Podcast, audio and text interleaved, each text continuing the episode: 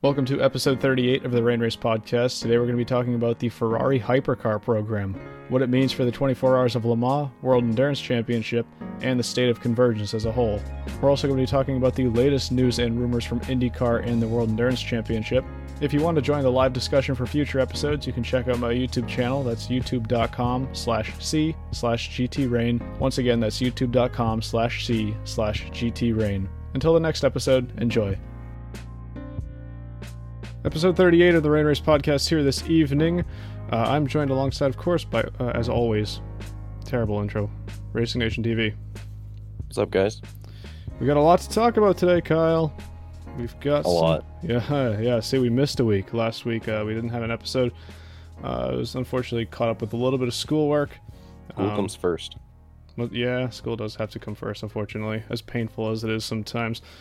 Uh, it's not like I was doing anything fun. Software isn't always fun. Um, but it's not too bad because we didn't have that much to worry about for last week's episode. But this week, oh man, we got a whole news dump to talk about.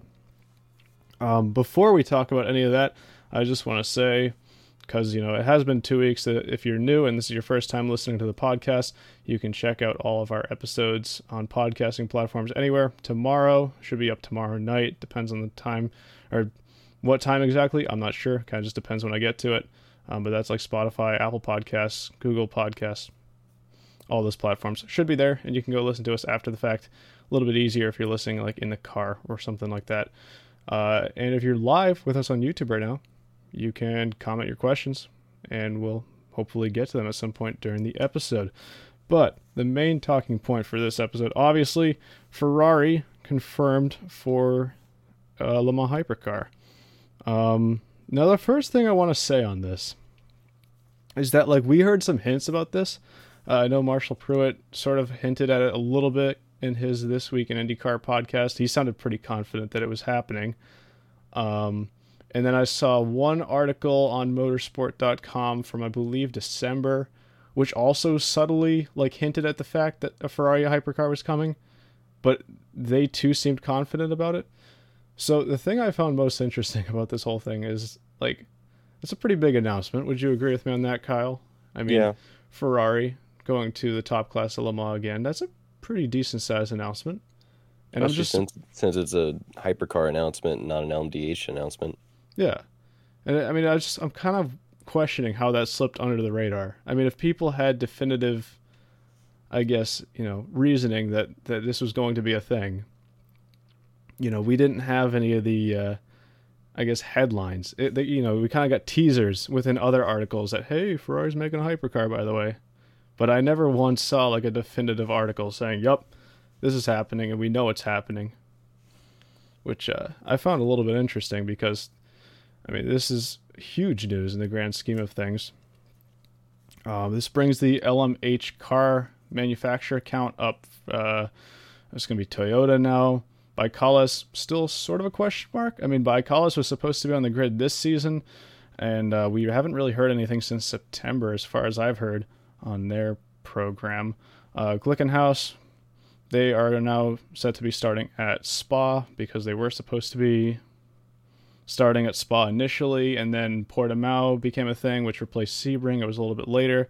They said they were going to be at the season opener opener at Portimao, um, and then they sort of jumped back on that decision because of the But same they reason. have been on track.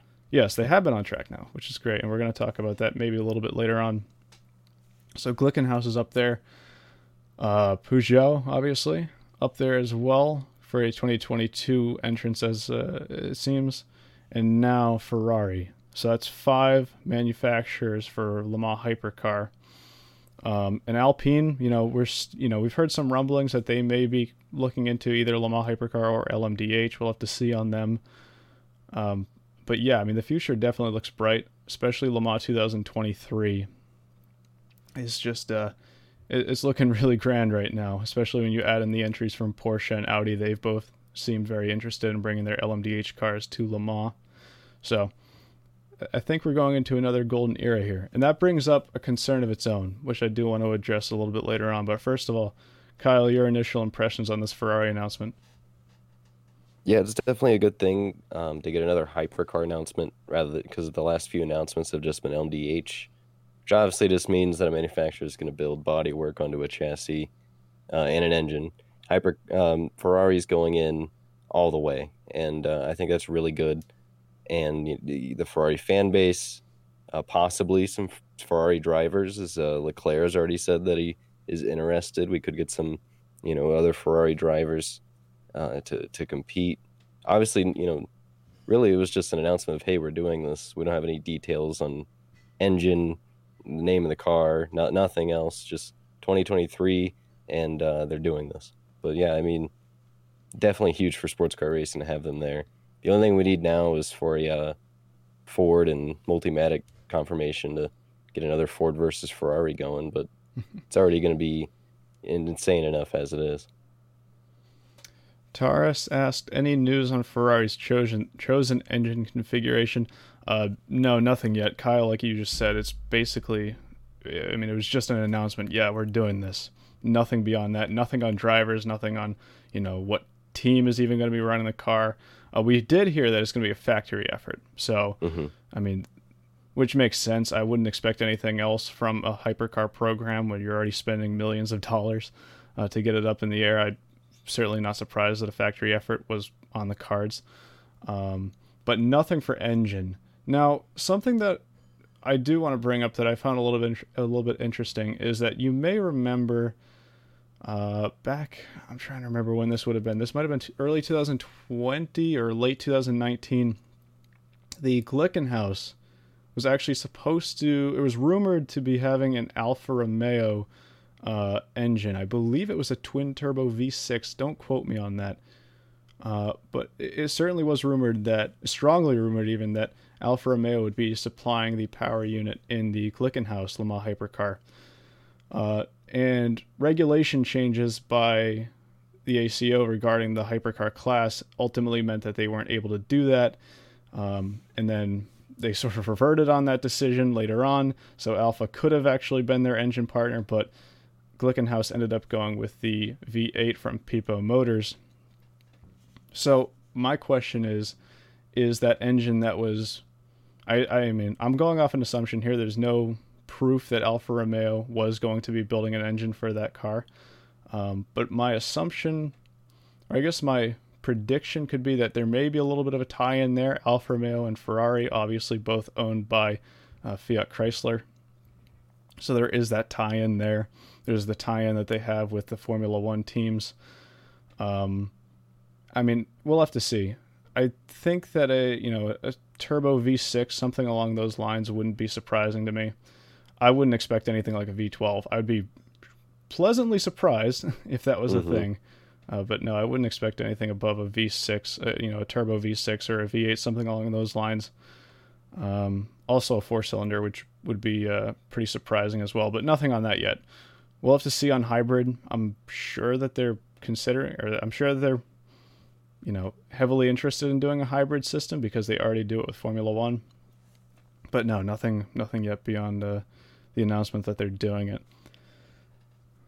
Uh, I mean, this uh, is also a surprising announcement too, if you think about it, because the last time Ferrari had any involvement in prototype sports car racing was the 333 SP in the 90s, and that car was made, you know, mostly by Dallara. Ferrari right. just did the the actual chassis and the engine, and then before that, when they originally left sports car racing uh, in like '73 they left because to focus solely on F1. And the whole talking point the last few years of why doesn't Ferrari enter prototypes, it's that their focus is solely on F1. And in a time right now when the F1 team is probably at its worst, is probably the time you'd least expect them to actually join uh, prototype racing, which is something I find, you know, very interesting. Yeah. Um. I don't know. I don't really see that much of a tie-in personally with the Formula One team with the the hypercar program, but I the thing that I think it boils down to is what's 2023 in terms of Le Mans, the centennial running. There's going to be a ton of manufacturers that are interested in fighting for it. I think that that's a huge negotiating tactic right there, as they can say, "Oh, look, I mean, look what's coming up in two years' time. It's the 100th, not 100th running, but 100th anniversary of the first 24 hours of Le Mans." I mean, that's a headline thing. I feel like a lot of manufacturers are interested in that, and um, I'm, I mean, I'm not surprised that Ferrari. Well, I guess I should say I am a little bit surprised that they're jumping on it because, like I said, it was a little bit of a surprise announcement. Um, but I'm not surprised at their motives. I guess I should say. Uh, real quick, Ray Krieger. I hope I'm pronouncing your last name correctly. Said they, I assume it means ByKolles, didn't want to participate in 2021 due to the cost to compete at just a few races due to the pandemic. I believe I actually might have seen something saying that. I think you are correct. Um, and then the other thing that I saw was uh, Gam Wolfers saying it's been decades since we've had five manufacturers, eight including LMDH, that are competing for Le Mans. What a time we're living in. Yeah, and that brings me to my next point, which is we've had this talk about Le Mans Hypercar and LMDH. Now, those classes were both sort of promised to us as converged classes at the 2020 Rolex 24. Kyle, you were there for that press conference, and you know, higher ups from the ACO and IMSA were both there saying, yes, we're going to make these two classes on equal playing ground to fight for the overall win at the 24 Hours of Le Mans. And, you know, that, that's what was promised to us at the time. Now, look back to that time. The manufacturers that we had, I believe that was right after Aston Martin. No, sorry, that was Aston Martin. I think pulled their entry after that. So, at the time, Hypercar was expected to have Toyota, Glickenhaus, ByKolles. Again, they were sort of on the you know on the verge of an announcement, but they're always sort of unpredictable on what they'll actually end up doing. And Aston Martin, uh, and of course LMDH, which was just announced then, had effectively nobody confirmed, but certainly a lot of interest. Well, now Le Mans Hypercar is gaining a lot of attention from these manufacturers. is gaining a lot of commitments from manufacturers. So what I'm wondering is you know is this going to play a factor in you know maybe not convergence as a whole, but are the Le Mans hypercars going to have an advantage over the LMDH cars? I know James Glickenhaus has been upfront about saying that there's no way the ACO is going to allow Porsche or going to allow Audi to win the 24 Hours of Le Mans mm-hmm. with an LMDH mm-hmm. car. I mean, nice horse car. Do you have any opinions on that uh, in its own? I think that, you know, I was talking to you and I was talking to David about this over the weekend if they do this, right, and we have mm-hmm. this golden era, you have to act like you're on the fritz once again. You know, you have to act like this is 2018 LMP1 where you don't have a ton of manufacturer interest and you have to like try to get the best with what you have because if you get too confident, then I think that's what sort of takes the fun away from it. It's what really makes it more of a political game than an all-out fight and I'm just hoping that we don't see a repeat of that because what we have right now is so much potential and so much promise that you know anything short of of what we have in our heads right now uh, of what the 2023 24 hours old could look like would just be a letdown. So I'm just curious to think or hear what you think about that. I'm the exact same thing. I mean, there's no way the ACO is going to let LMDH win the 24 hours Le Mans. You know, there's just and seeing Glickenhaus being so open about it, it's been pretty amusing to me. Um, yeah, I mean, having to balance them, I, I think is going to be a process in itself, and you can very easily get that wrong. And the more manufacturers that join Hypercar, you know, the more pull you're gonna you're not gonna make everybody happy, and it's just, uh, yeah, you're, you're totally right. It's gonna make every it's it's uh it's a little scary, but uh, the promise that it has, I mean, man, I just hope they don't screw this up. Because what you're riding on right now, what they're riding on is a wave of hype.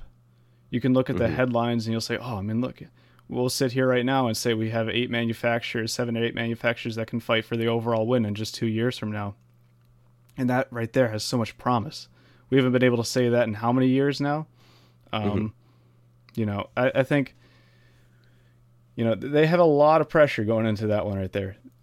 I'm just curious to see what decisions they're going to make regarding the balance of performance and regarding how balanced the two classes, of, not classes, but two formulas of cars actually are.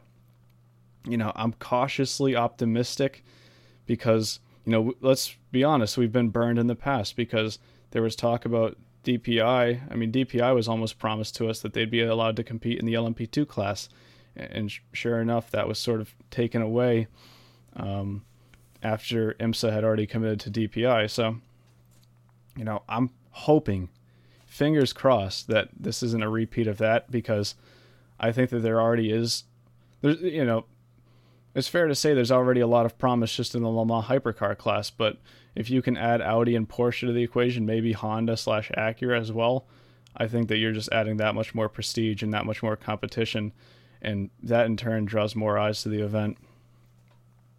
I mean, I've been super skeptical about LMDH as a whole already because, I mean, the new, the next regulation of LMP2 hasn't come out yet. And all of the programs that have committed to LMDH, I don't believe have, you know, have partnered with anyone on who's going to be building their chassis. And seeing how LMP2 is right now, I mean, I don't, you're going to need to. I think you're going to need more chassis manufacturers uh, before LMDH. You know, we, we haven't seen. I mean, I'm not. I'm. I think it'll happen, but I'm just saying we haven't seen it yet. And for a formula that's happening uh, next year, no, 2023. 2023. Yeah. As for a category that's going to happen in 23, I mean, the next, the next, I'd say 8, 12 months are super important. So what know, what exactly are you looking for? You're looking for the chassis manufacturers? Of just LMDH as a whole. Just skeptical like yeah. Looking for chassis manufacturers. Okay, because the chassis manufacturers, and I made a mistake, and might have been the last show, might have been the show show before. Um, I think it was a show before. The chassis manufacturers are confirmed to be Oreca, Ligier, uh, Multimatic, and um, Dallara once again. So Right. We already have okay. that. But we um, missed that one. So yeah, I'm. I mean, I'm trying to think of a good timetable for LMDH. The only LMDH manufacturers that have committed so far were Acura, Porsche, and Audi. Um, which you know, I think that that's a good number already to commit to a formula that's not due for another almost two years. Mm-hmm. Um, and certainly there's already there's interest. I think Cadillac has already you know, they're they're, they're certainly they're GM slash Cadillac is certainly interested in it. Mazda, unfortunately, uh, downplayed any interest that they had in it, uh, so we're not expecting them anymore. Uh, but you know, I wouldn't be concerned quite yet because I think that we're not really in the time frame right now. I don't, I can't remember when exactly the most of the DPI uh, programs or, or manufacturers were announced but I, I, think that we're in a reasonable time frame right now for uh, for that. Macaulay Davies says there's a lot of potential in Le Mans racing, but there's more questions than answers at the moment. Yes, that's absolutely correct. And this sort of ties back to what I was saying with, you know, you have to balance these two classes of cars well. Uh, and the main reason for that is if you have two formulas of cars competing in you know, essential. I don't know what their plans are right now. I don't know if they plan to have like a separate classes or uh, I don't believe that's been talked about yet. But you know, if you have two formulas of cars competing for the overall win at Le Mans, as was promised to us, by the way, um, and you know they're not really on equal footing, well then it becomes even harder to explain to somebody who's really new or somebody who's maybe just tuning into the 24 hours of Le Mans because of the uh, the interest that gets brought into that event, but they're not really invested in the whole championship. You know, that brings a lot of questions, especially when you bring balance of performance into the equation. You know, you can explain to somebody, oh well, balance of performance really balances all these cars together, so that they're supposed to be on equal footing. Okay, well then, hey, how come, you know, the Audis and the Porsches and the Hondas aren't able to compete for overall wins, and it's just these guys and the the hypercars. And what's the difference between hypercar and LMDH? You know, it's certainly a confusing period for sports car racing. Um, you know, although it's very promising with the manufacturer interest that we have, it is certainly I think more confusing than LMP1 was, where it was just you know, LMP1. If you're in LMP1, You know, you can split it hybrid, non-hybrid if you want, uh, but pretty much anybody in LMP1 effectively was on a similar pace level. Of course, Toyota Mans sort of walked away with it from 2018 to 2020. Um, but you know, overall on single lap pace, the cars are pretty similar. I think it's fair to say. But so yeah, I mean, you're right. You're gonna have to figure that out, and you know that that's when I say the eyes of the world are on you. That's what I mean. Especially if you get a driver like Charles Leclerc, um, Ferrari. Ferrari's going to pull in a ton of interest. Doesn't matter what they do with that program. Doesn't matter if they have all GT drivers in that program. You know that program has a ton of potential to pull in some people from Formula One, and I'm sure it will, especially for Le Mans. And I just, I'm fingers crossed that they get it right. Um, so Taurus asked a good question.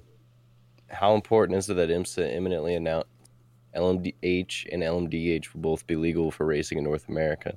Which asks another question, you know, for me, um, is, you know, so obviously right now IMSA hasn't, you know, they haven't confirmed whether or not LMH will be able to race at Daytona or whether they won't. Uh, because we know that LMDH can go and race at Le Mans, but LMH still might not be able to race at Daytona. And when that makes me wonder is do you think IMSA is delaying that because they know that the balance of performance is going to work more to the hypercars' favor and they don't want the hypercars from WEC coming and basically dominating their, you know, crown jewel races. That's kind of what that says to me.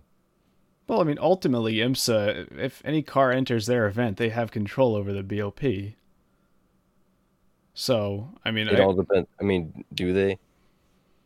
Well, yes. I mean, effectively, they can add any, you know, BOP they want to the LMP2 cars. Yes, the LMP2 class is essentially an ACO formula, I mean, but if they wanted to, they really could BOP them. Uh, there's just really no need to because, you know, there. If you do that, then you start going into the fact of all right, well, some of these teams are coming over from the World Endurance Championship. You know, you're sort of, you know, playing into that a little bit, but there's nothing really stopping them from doing it. But back to Taurus's question, I think it's extremely important that you know, we see some convergence between LMH and LMDH on the IMSA side as well. Um, and to me, that all comes down to what I was just talking about, where, you know, if you're a normal fan, you, you know, you're not highly invested in sports car racing, that's where the confusion thing comes in again. And, you know, I already see people who are saying, okay, well, how come Cadillac and, and Acura and Mazda race at Daytona, but they don't race at Le Mans? And, you know, it's easy for someone like me to explain, all right, well, they're two different series and two completely different formulas, but it's going to be even harder to explain if you have LMDH cars fighting for the overall win at Le Mans, but LMH cars are not allowed to fight at Daytona.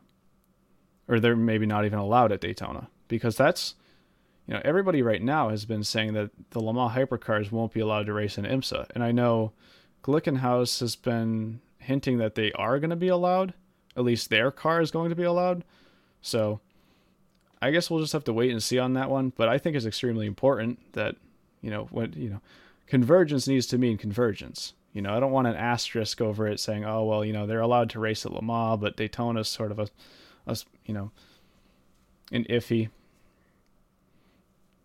But I think it is important uh, that we have full convergence because even from an explanation standpoint, it's just easier to explain, and it's I think better for the health of the series in general when you have more entries across, you know, even if it's across two different formulas. Um, Taurus asked again, wasn't there an LMP 500 and LMP 700 that were competitive with each other at some tracks a decade ago? Uh, yeah, it was. Well, it'd be LMP 900 and LMP 675 uh, which then became LMP1 and LMP2. Uh, yeah, so in the American Le Mans series in 2007 through you know 2008 really was the, what I like to call the golden era of American Le Mans series prototype racing.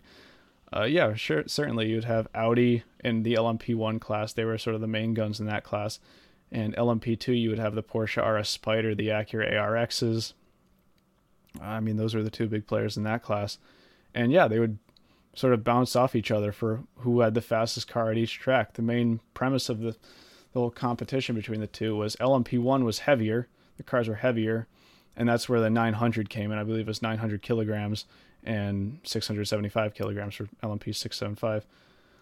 Um, so LMP1 essentially had more power, but they were heavier. LMP2 had less power, but they were lighter. So, you know, a track like Long Beach, the LMP2 cars were actually a little bit better because they were more nimble. They could get around the corners faster on a tight street circuit. Tracks like Road America, the Audi was a little bit quicker. Um, so, yeah, that was a thing before. It's not anything unique. It's just something that certainly you're going to have to explain and, you know, make sure that people understand about your series because it's going to lead to even more confusion otherwise. But in terms of Le Mans, it's there was really no point in time where LMP2 cars were fighting for the overall win, unless you want to talk about 2017, which was really just a fluke. Uh, Ray said, I've also seen Koenigsegg take interest in a Le Mans hypercar. I'd imagine they'd make a Le Mans hypercar because their philosophy revolves around being built in house. Um, yeah, I've seen like slight talk about that. I haven't seen anything serious but yeah, I think you make a good point that I I too would expect them to do a Le hypercar because LMDH doesn't really seem like their route. They're obviously Koenigsegg develops some of the most uh, exotic cars in the world, some of the most interesting cars in the world, some of the fastest cars in the world. So yeah, I could see that Le hypercar would go around with their philosophy. Um, I think that's all I really have to say on the Ferrari announcement for now because there wasn't a ton of news, as we said. It's just obviously a big headline, and we'll have to wait for the future to see uh, some more about that program. Uh, moving on, though, I saw something. Well, I've seen a couple things, and I've heard a couple things over the past week. Um, that Le Mans may be postponed again, and I just want to touch on this briefly because these are just rumors at the moment. Um, but I did see, and these are as far as I know, unconfirmed reports, but I did see that there's a chance that they could be delaying the 24 Hours of Le Mans to mid uh, slash end of August. Uh, last year it was in the middle of September. And also the chance that we may hear something about that later in the week. And the goal with that is quite simply they want to get fans at the race. They didn't have any fans there last year. They tried initially you know they had a plan with their whole uh, I think fan villages is whatever they were trying to call their proposal.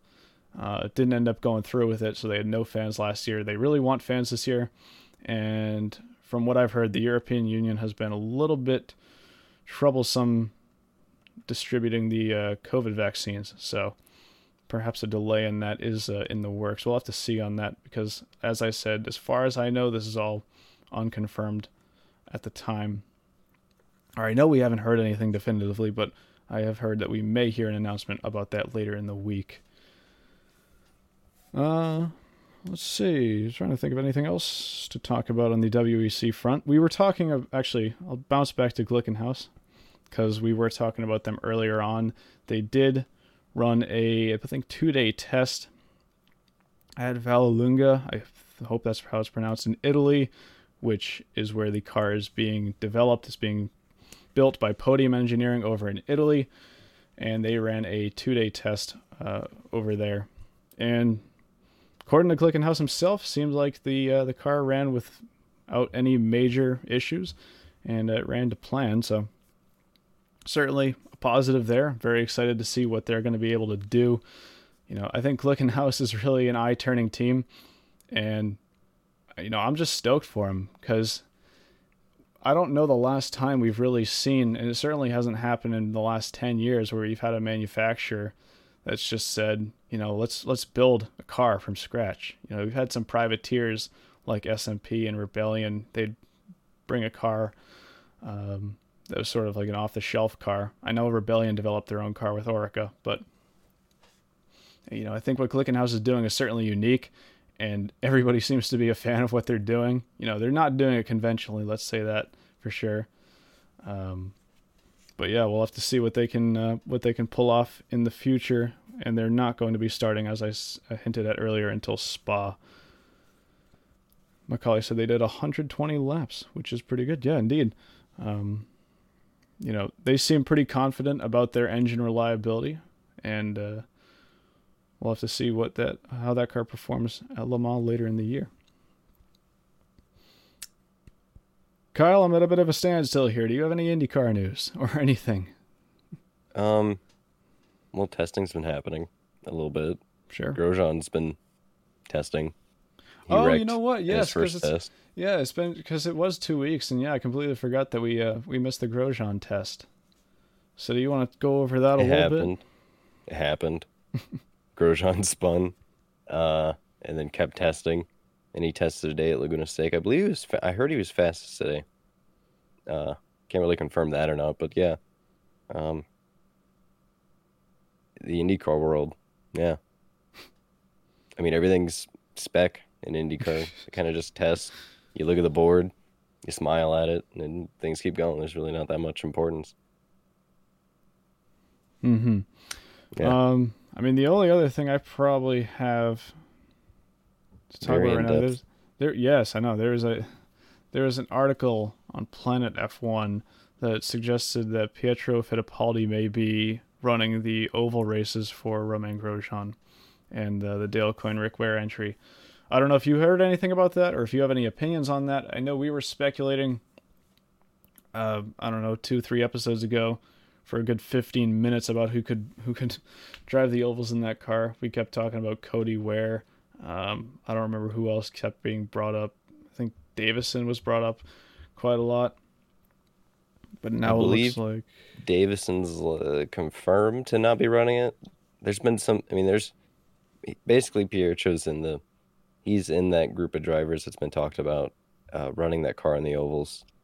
Um, I believe Davis. I would say Davison's probably off the board, but then again, I wouldn't be totally surprised if uh, his name got brought back. I think Cody Ware, um, actually finally was, um, like given that he didn't have enough experience. I think the drivers, um, brought up some concerns to IndyCar and I don't believe uh, he will be doing the ovals. I don't believe that's just what I've heard. Just some little speculation, little uh, rumors, but um, yeah. I mean, I wouldn't be surprised at all if it was Pietro. I'd say he's probably the front runner for that seat if he wants to do it, if he has the time to do it. Is he? He's still the Haas reserve driver, is he? For I believe so. Twenty-one. I yeah. believe so. Didn't get the seat, but I believe he's still the reserve. I would say he's probably the front runner. Which is interesting because I don't think you or I brought that up. So once again, our 15 minutes of speculations for nothing. Mm-hmm. Only the best here. Only the best.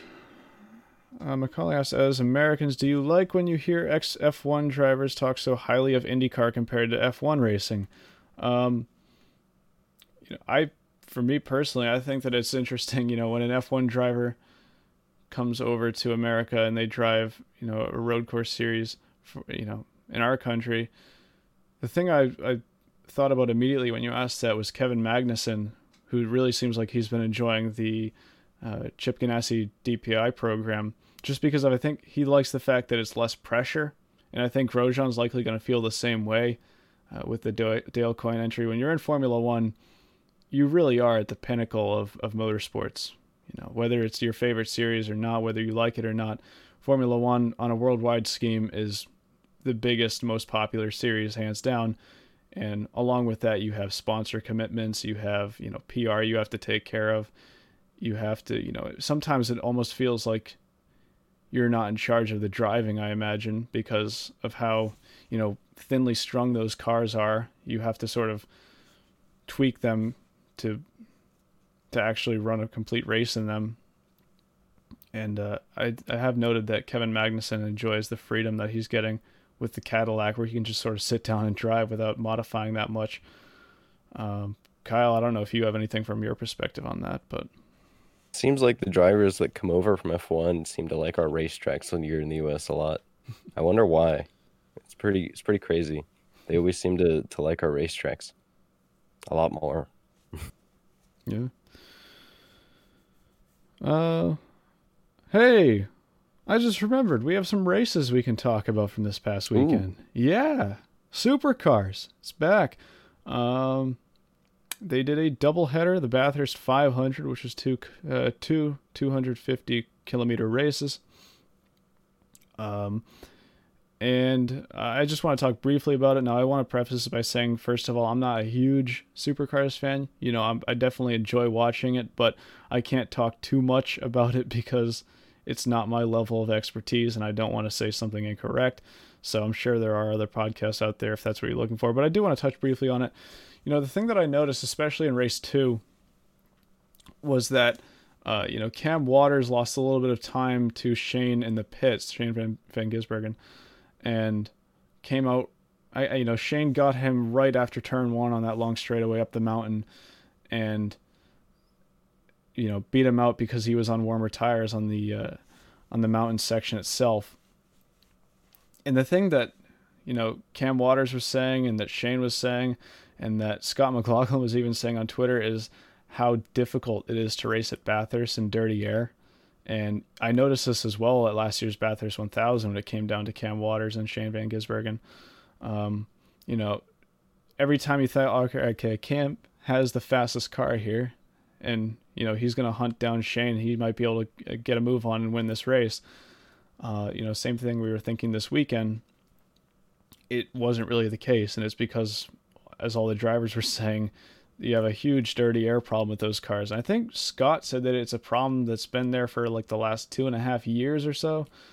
Um, that leads me to believe it would have been something starting in 2000, 2018. I doing my math correct there? Yeah, 2018. Um, so the new Mustang came out in 2000. Oh man, was it 2019 or 2020? Can't remember. It was uh it was uh I think it was 19. It wasn't 20. It wasn't 20. I was gonna. Mm-mm. All right, completely losing it here. I'm a little Andrew... less. I would have said I would have said 18. No, it wasn't 18. It was either 19 or 20. I think you might be right with 19. But Andrew, help us out. I see you in the comments there. Um, but you know the Holden, the new Holden has been around since I think 2018. Redacted. So, yeah, that's unfortunate. um, but I don't know what change they would have made from before that because I mean the formula hasn't changed that dramatically in the last you know they they had the new generation of cars come out 2013 or 14 again I'm not an expert on this Andrew says 2019 um, uh, for the Mustang but I'm just curious as to why that would have been an issue the past couple of years. You can tell we're not supercars experts here. But the one thing that this does lead me to is the next generation of cars for supercars, which is coming next year with the new Ford Mustang and the Camaro. Um, you know, they're promoting less, I guess, over body downforce. I don't know if that's the correct term, more underbody downforce, trying to reduce the amount of dirty air that they have. Same thing that NASCAR is really trying to do hey, look, there's that tie-in. You know, everybody mentions the the next uh, gen NASCAR is similar to a V8 supercar. Um, now it's even more.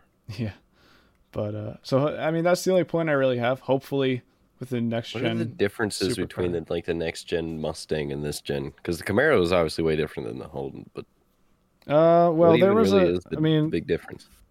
There was a uh, an article that highlighted all the changes. I'd have to see if I can pull it up here real quick. Um, but I do know that it mainly. Let's see if I can find it. Oh yes, yes. Hang on, I might have found it. I do know that there were trying to have less dirty air by having less overbody downforce. I think it was something along like 200 kilograms less downforce, hmm. or something along those lines. Um, but I don't know if I'd be able to find that off the top of my Basically, head. they're just they're just pulling an Indy car. It's like, oh, we're gonna have this new car that looks like the old, like kind of like the old one, but like it's got less stuff on it. We're gonna we're gonna produce downforce from under the car, and we're just gonna create better racing. Poof, boom. Rico just commented 15 in the chat. I think he means 2015 was the new supercars regulations. Hmm. Which I thought it was 14 because I thought that's when the um, Volvo came out. But you know, I don't. I'm not an expert on that. That's all you're going to hear me talk about that. Um, but yeah, certainly if you do want to watch some supercars races in your stateside or you're anywhere that's not Australia or New Zealand, you can check it out on YouTube and uh, subscribe to their thing on their channel for like five dollars a month or whatever currency converted to your uh, to your Which country. is what other like racing series should be doing, like IndyCar, who has a problem with getting their races internationally. So if you're in a country that you can't get IndyCar on your TV, you know, isn't it a you know great idea if they could just like pay some money and get it on YouTube? Isn't that wild? yeah, They're gonna go to Peacock. Can you even do Peacock internationally? I don't can know. every country I don't do think, that? No, I don't think so. I think it's uh, you know, Oh, oh, oh, YouTube's for everybody. Oh, but uh, that'd, that'd just be too smart. Save it for another that. day. We've already had this discussion before.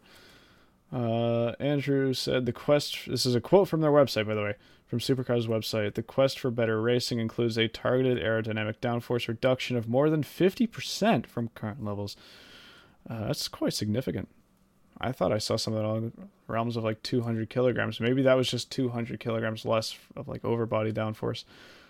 I don't know. Maybe we'll try to find uh, the graphic that I saw when they introduced the new cars, and uh, we'll talk about that in a future episode. Uh, so Macaulay asked the Bathurst 1000 is canceled this year, right? No. No, that's the Bathurst 12 hour yeah. you're thinking about. Yeah, it was the 12 hour, which was replaced by these supercars. See, this double double header. this double sprint race was cool until you realized that it, the the 12 hour didn't happen, and that would have been like this time of year. mm. Yep. Tara said, "Yeah, you can watch Peacock with a VPN." Yeah, if a VPN service wants to sponsor the podcast, then maybe we'll uh, plug that. Um, Gam Wolfer said the next gen supercar looks like a Trans Am TA2 car.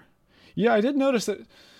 So the one thing I have with the new supercar is that, and this is a shame to me because I love the look of the current supercars, is that it's almost the direction that DTM is going. Not quite, because DTM just said, you know, fuck it, we're just gonna go full GT3.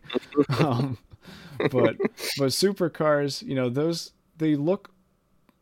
I'd have to say they look closer to a GT4 car, and of course, yes, GT4 stands for Grand Touring, and you know you can say, oh, it's a touring car, but it doesn't have that sort of, you know, quintessential Aussie V8 supercar styling to me. I'm not that much of a, a, a f- I don't want to say I'm not much of a fan of it. I th- certainly think it looks pretty good, but to me, I think it's a step down looks wise. But that's just opinion. But what like model would car manufacturers use nowadays? Everybody, like, I'm waiting for the first SUV racing series because that's all car Oh, you manufacturers missed it. It's the- it's- anyways. No, it's the uh, the Super Utes. Oh well, The yeah, Aussie well, Super yeah, duh. but okay, well, see, that's the problem. Is the Super Ute series was originally, you know, racing Utes, and actually, you know what's funny is uh, when I was reading about, there was a time when I was reading about the supercars regulations. They actually did think about making Utes the primary series, but it's like that's the problem because Utes used to be like its own thing, and now when you look at car manufacturers, I mean, especially in the U.S., like what, what, like cars are like what does GM, um, and Ford make besides SUVs now? Like, what what do they make? It's Don't- pretty much all SUVs, and they're all Do electric. not get me started down the American car market hellhole because I will go don't on have that to do for that. hours. you don't have to but do I'm that. just saying it's just a point. It's a point, and it's correct. It's like because they did actually consider making Utes like supercars because, like, th- seriously, think about it. What car? Like that's the that's why they're going to the Camaro and they're running two doors instead of four door cars because like, w- here in the U.S., like, does a four door sedan like exist anymore? they're dying sadly. It's a Honda Civic. I mean, it's, But that's more of you know, that's more of a, a United States car market thing. Over in Europe, you can still get a better selection of hatchbacks and sedans. It's just America's this obsession with SUVs. okay, what sedans are in Australia then? well, I don't know. I don't live in Australia, but They're getting rid of the Holden. Yeah, I mean, they're getting rid of the Holden, what cars does Ford make over? Like, I mean, these are things obviously we have to look up, but obviously it's a problem over there too. yeah. Look, th- that's the thing I hate is the fact that the Holden brand as a whole is getting axed. Because you know I don't really care that they were rebranded. You know, the uh, the diehard Australian Holden fan is gonna be pissed off at the fact that the later gen Commodores are basically just an Opel slash Buick slash Vauxhall slash whatever you want to. You know, any insert name here GM International brand, uh, like Regal or uh, what was the it was the Opel Astra I think was the the European version of the Commodore. Um, but you know, to me, there's just something about seeing the Holden name in supercars, and it, just Camaro. It, it doesn't. I don't want to see a Camaro in the supercar series. I'm sorry, I just don't. It's to me, I, it's just there's something about Holden versus Ford, and I'm not even an Australian. I've only been watching the series, you know, more than one race for a season or two now. So it's a shame, but what are you gonna do? When's the first SUV series? We got that like Extreme E. So those are like just like just spec electric SUVs. They're not like manufactured. But like seriously, when are we getting our our SUV racing series? When is that happening in the US? I'm down. Well, they have the um. You know what else they have? They have the uh, the what is it? The Jaguar, uh, the I Type. Ah, what's the SUV? The Formula E. E-Type, E-Type because it's an electric SUV. Yeah, okay, Well, that one. Yeah, get electric SUVs. Ford could still enter the Mustang. The Mustang Mach-E Racing Series. Finally I don't know, you know what? It- Motorsports. It may not be that far away, but I, I don't want to see it. Everyone's out here talking about electric and hybrid racing. Where's the SUV racing at? Well, you can kill two birds with one stone. You get the Mach-E's and the the Tesla model. You make it more X? interesting, and you don't just limit it to electric, but a, you know a Jeep, you know Cherokee Compass out there, and you know because there's no electric Jeep. Or, Yeah, I don't think Dodge yeah, Chrysler makes any me. electric like SUVs like the other manufacturers do. Oh, just wait. That's gonna happen. The no, I-Pace no, trophy. no. That was the actually no. We've talked about this. The, the Jeep Chrysler, uh, Dodge Chrysler, they just like they're going the opposite way, and they're sticking like uh, Hellcat engines in the in the in the uh, Grand Cherokee. Uh, yeah, no, it's it's not the Grand Chair. Well, yeah, the, that's the uh, Yeah, the. Trailhawk. Yeah, but they Yeah. also did the SRT Hellcat Yeah. engine in what? It was the um. God, what's the? What did they put it in? Was it the van? no, No, they. I swear they did something. They did. They put it in a van. I swear. It's not a town and country. I'll tell you that. Whatever they call it.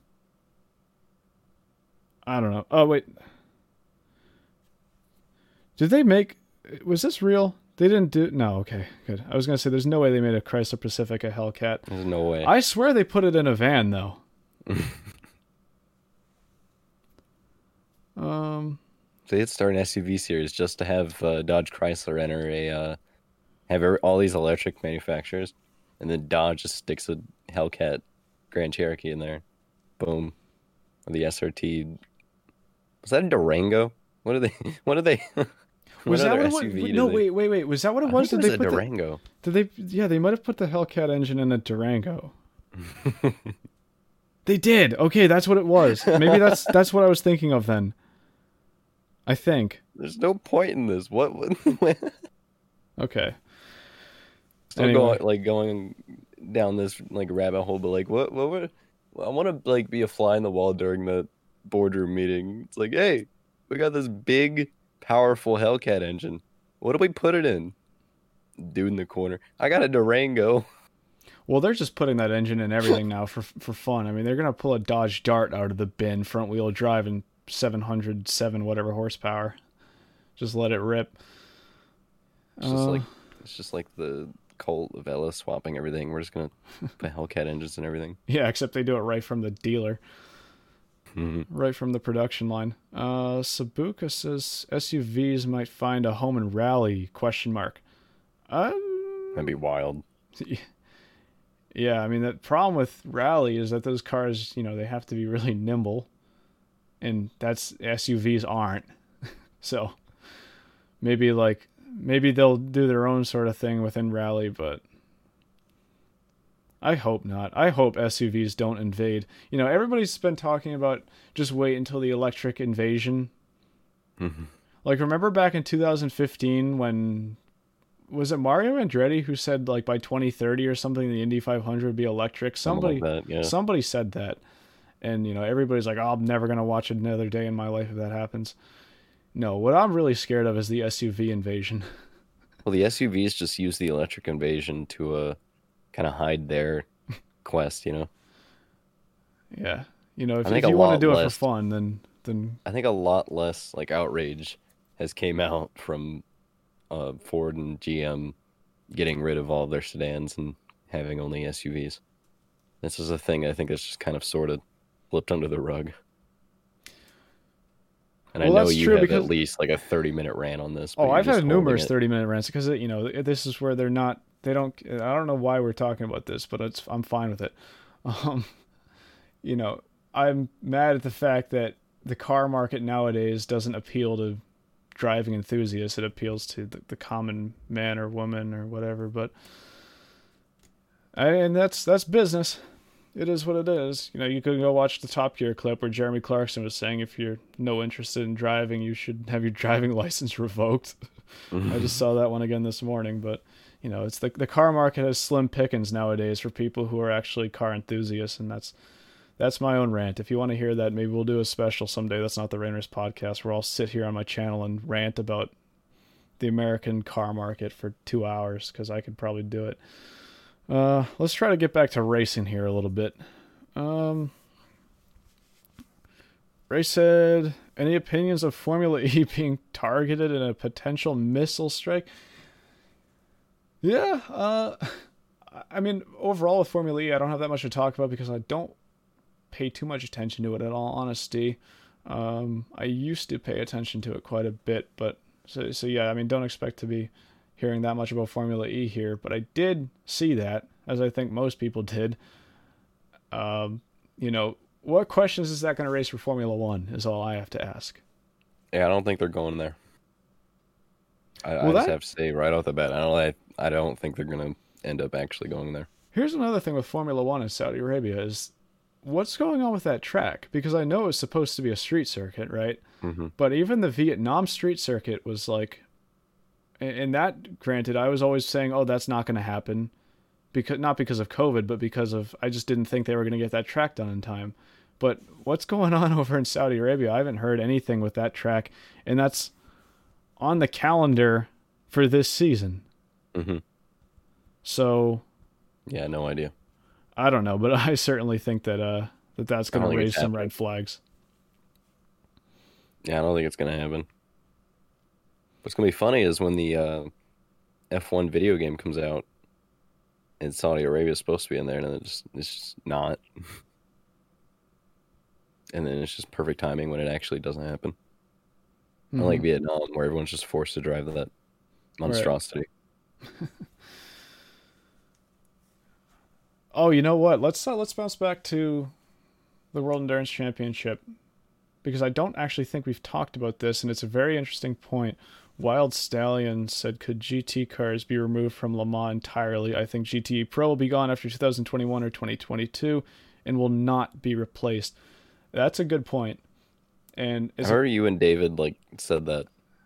Well, yes, I, I 'cause- was 'cause- wondering because you have to think about the um, IMSA has their like GTD Pro thing going, and Mhm. uh, the World Endurance Championship like almost refuses uh, to take GT3. So then, once all the manufacturers are gone from GT Pro, what are they gonna do? right. Because they're not. You know, you already know they're not gonna take GT like a GT3 Pro category. You almost know that they're not. Uh huh. Well, it's not play- their idea. They're not gonna do it. Let's play a game right now, all right? Let's see if you can name me the two full time GTE Pro manufacturers.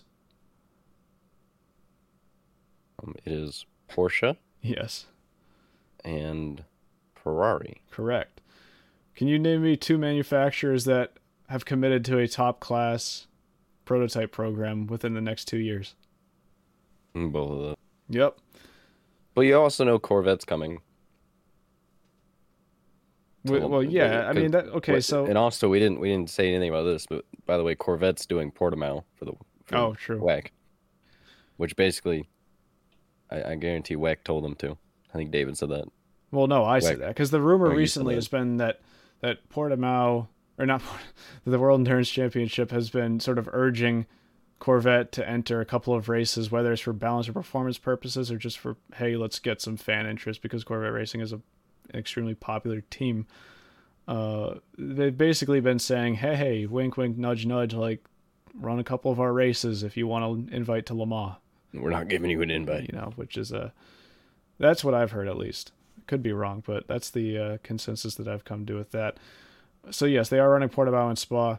Interestingly, with um, Oliver Gavin, right? So like mm-hmm. I had been under the assumption that Gavin was going to be no more going to be doing no more driving with Corvette, and uh, surprise, he's back.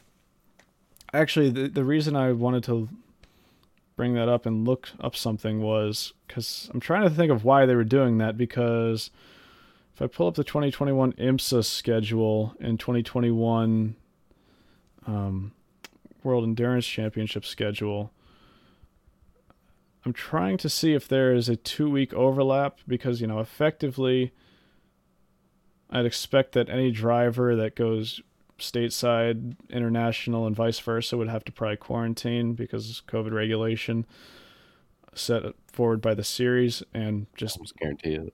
local governments. So, what what does a schedule look like? We have. Oh, this is a long Wikipedia article. uh, we have Sebring, which is on the twentieth. Portimao is the first weekend of April, so April fourth, and then Spa's May first. So, is there another overlap? Well, so Sebring's the only question mark because I expect Gavin's going to be running Sebring with Lexus, and then maybe I mean, that would be my expectation. I guess he doesn't have to, but Mid Ohio is the 16th for IMSA, and then two weeks earlier, I guess, which is weird because it's labeled as May 1st, which that's not two weeks, but okay. Uh, I guess if it's a Saturday and Mid Ohio is a Sunday. Um, Spa is supposed to be on May the 1st and like we said, Mid Ohio on the twentieth. So perhaps, or no, that's the twentieth, the uh, sixteenth of May. Perhaps that's what the overlap is is you know is from, but I'm not too sure. I was trying to think of a reason why uh, Gavin would be back in that car because they did the same thing last year at COTA when Corvette raced at COTA in the World Endurance Championship with Magnussen um, where Magnussen didn't even do Daytona with Corvette, and then you know everybody thought he was kind of done, and then lo and behold, hey, here I am, um, which was a little bit interesting, I think. What were we talking about before had a race that? at COTA. Yes, they did. GTE. Okay, so yeah, GTE. Um, I said that Corvette was yeah. the the one manufacturer that's going to be racing Le Mans that doesn't have any prototype. So Corvette's the only question mark to me. Because if Ferrari, not if, you know, when Ferrari does the hypercar program, I wouldn't be surprised at all if they said, all right, well, we don't really need the GTE Pro program. You know, we're going to be fighting for the overall. Why do we? And I'm sure, you know, some of those drivers could be passed over to the hypercar program as well you know, maybe we see a Risi entered car, but then again, Risi could even go into the AM class if they wanted to. You know, I just the future for. Or would G- there be an AM class? Uh, I think that there's still a place for an AM class, for sure. I mean, LMP2 at Le Mans has become really, you know, in terms of who's fighting for the overall win, it really has become sort of a super silver class where it's like you look at some of those lineups and they're not there's no real am on that lineup. Well, look at the entries. Here's something that'd be interesting. If you look at the entries um, for like 2023, um, which is 22 or 23 the next LMP2 regulations? 23. 23. So 23 I would say would be the most important because I would I would imagine with the new regulations, LMP2 is going to be a bigger grid because obviously right now we're just whittled down to like one Ligier and all our Orecas. So I would imagine the next regulations, you know, with you know, Dallara, Ligier, all of those, you know, back into the mix will probably boost the entry list. And then you have the amount of entries in LMDH and LMH. How many uh, cars do you think that leaves for a GT class? Well, that's my point. Is it's like I still think GTE Am has a place though, because GTE Am will always have the gentleman driver. GTE is more of a you know, I think it's easier. Why would there be a GTE Am if there's not like a GTE regulation anymore? well, that's the tricky part. Who knows? Yeah. Which you know they should just go to GT3, but you know. But here's the thing. Okay, that. so would you? Because we were talking about this a bit over the weekend. Would you want? Not would you want to watch Mans, but would you be okay with Le Mans having no GT classes? No. Okay, because that you know we'll call him out right now. David Land was. David was you know, we were talking to him. He was saying, okay. "Oh, I'd be fine with that," but you know I think that there is certainly something that GT cars add to the table. More than anything else, it's the fact that people can look at those cars and say, you know, that's a Corvette C8R. That looks like the car I saw coming home from work yesterday, which was a street Corvette C8. I want to see these prototypes like race through traffic too. I want them to have a challenge. Yeah. Because traffic is what adds to me most of sports car racing. Mm-hmm. Because if you're second place and you see a big gaggle of GT cars racing, you know that that's your opportunity, and they're just going to be laying it all on the line, pissing off GT drivers. Great, I love it. They needed, you know, having no GT cars. You know, wow, you're not going to get held up that bad with a P2 car, especially with the next regulations. Well, okay, let's talk about optimal scenario here. All right, if this was a dream scenario and I could have whatever I wanted, First of all, I would say I want complete and total convergence between LMH and mm-hmm. LMDH so they're balanced to the best of our ability. Second, I want the ACO to not absolutely, you know, make the LMDH cars garbage Lamar in their control of the BOP. I would like it to be fair. That's what I just said. but um, well, know, I guess that's convergence, but like, I was thinking convergence and more racing at Daytona as well. Just complete. Well, I guess that. Well, that too, but convergence meaning that the cars are balanced. Hmm. As I sort of said, um, but GTE is in a really weird future. All right now, because IMSA is committing entirely to GT3, and you know it's our best assumption that they're bringing Corvette with them. Okay, now you and I and David were talking over the weekend and said, "All right, well, where does that leave Corvette at Le Mans?" And David said, "Okay, well, they already have the C8R, the GTE car." He predicted that they could be running a full season over there with at least one car in the World Endurance Championship. To me, that doesn't sound like something GM would do. I don't see mm-hmm. them doing an international program. I don't think their market internationally for the Corvette is quite strong enough to support that you know, they do a couple of WEC rounds right now, mainly the American ones because, well, actually, I shouldn't say that because now they're going to Portimao and Spa. But, you know, historically they did COTA, they did Sebring, they did that one race with the C7R in Shanghai, but that was mainly to, uh, you know, promote, uh, it was to promote something, you know, like a new, a new uh, something over in China with GM. But, you know, it seems, as I said earlier, like they're doing that to satisfy the Le Mans requirement sort of deal. For me, at least, that's what it seems like. And do I see Corvette running full time in the World Endurance Championship alongside a GT3 program? No, I honestly don't. And that's if you watched my GTE video that I uploaded about a month ago now. Um, I talked about okay, where is this going to leave Corvette? or where is it going to leave uh, specifically Corvette at Le Mans? Because I there's almost nowhere for them to go. I think I mm-hmm. think that they may just be forced under the current regulations to call it quits, which you know that would be a tough decision. They've become a staple name at Le Mans over the past twenty years now, and it would be a big shame if that's what they were forced to do. But you know, their main priority right now is IMSA, so. And I certainly don't think IMSA would have done anything, and I already said that IMSA wouldn't have went full forward with GT3, knowing that they would lose Corvette. I guarantee that. Oh yeah. So that's a smart decision for IMSA. WEC, they're not going to go to GT3 just because of Corvette. They, I think WEC can afford to lose Corvette because, like you said, international market, there's not.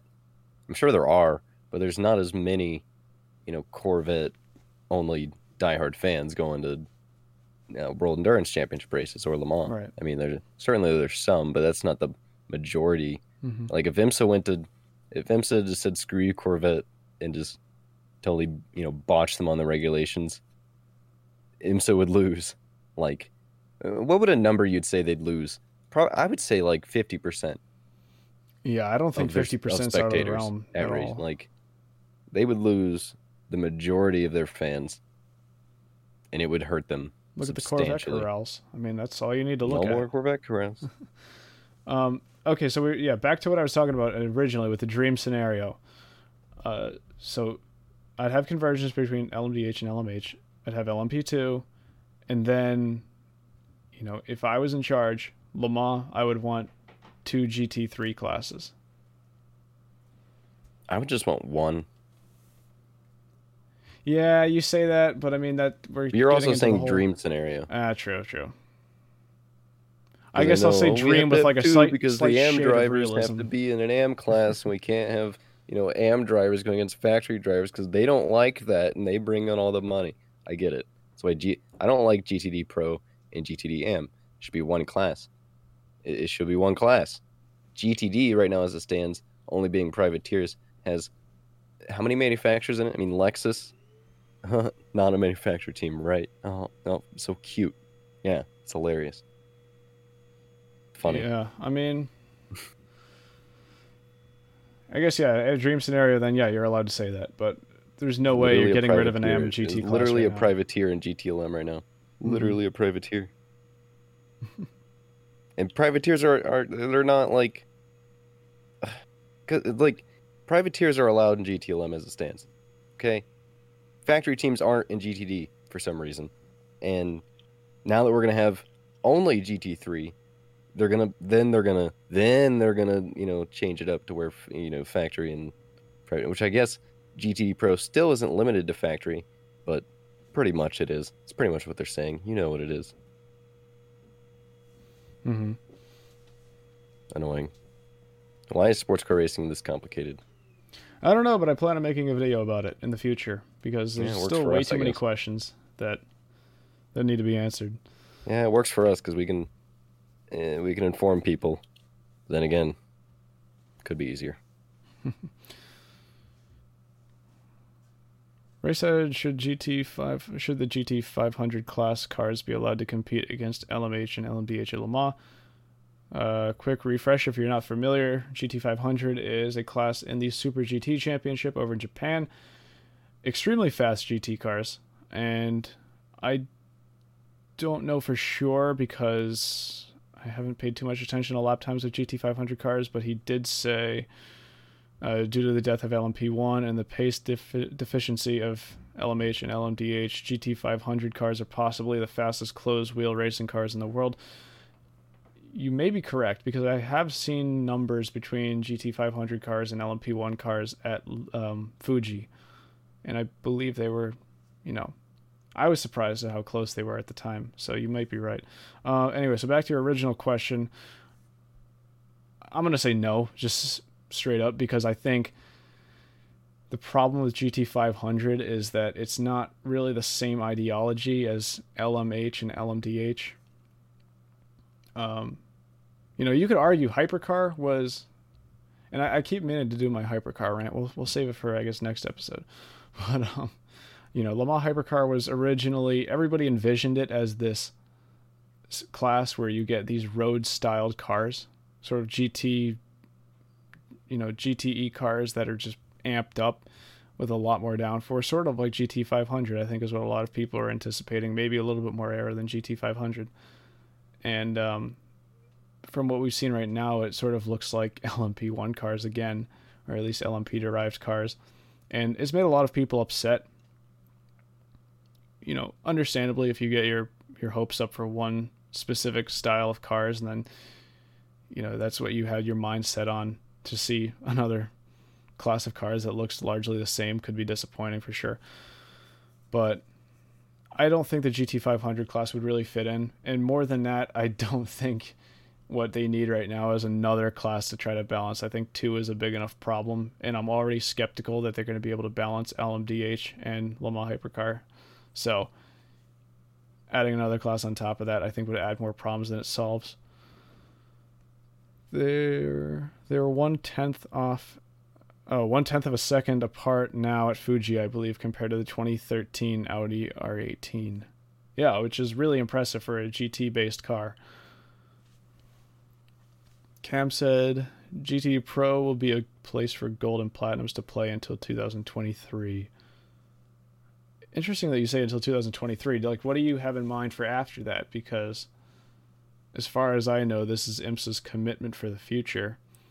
Um, but yeah, I mean, you're right. It's if you're used to GTD as it is right now in IMSA, you can expect largely the same. With, I think it's fair to say, the same GTLM teams you have right now, maybe.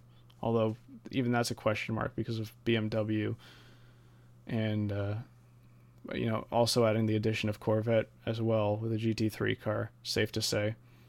But yeah, you're right. I mean, the cars themselves won't be that different from what we have in GTD right now.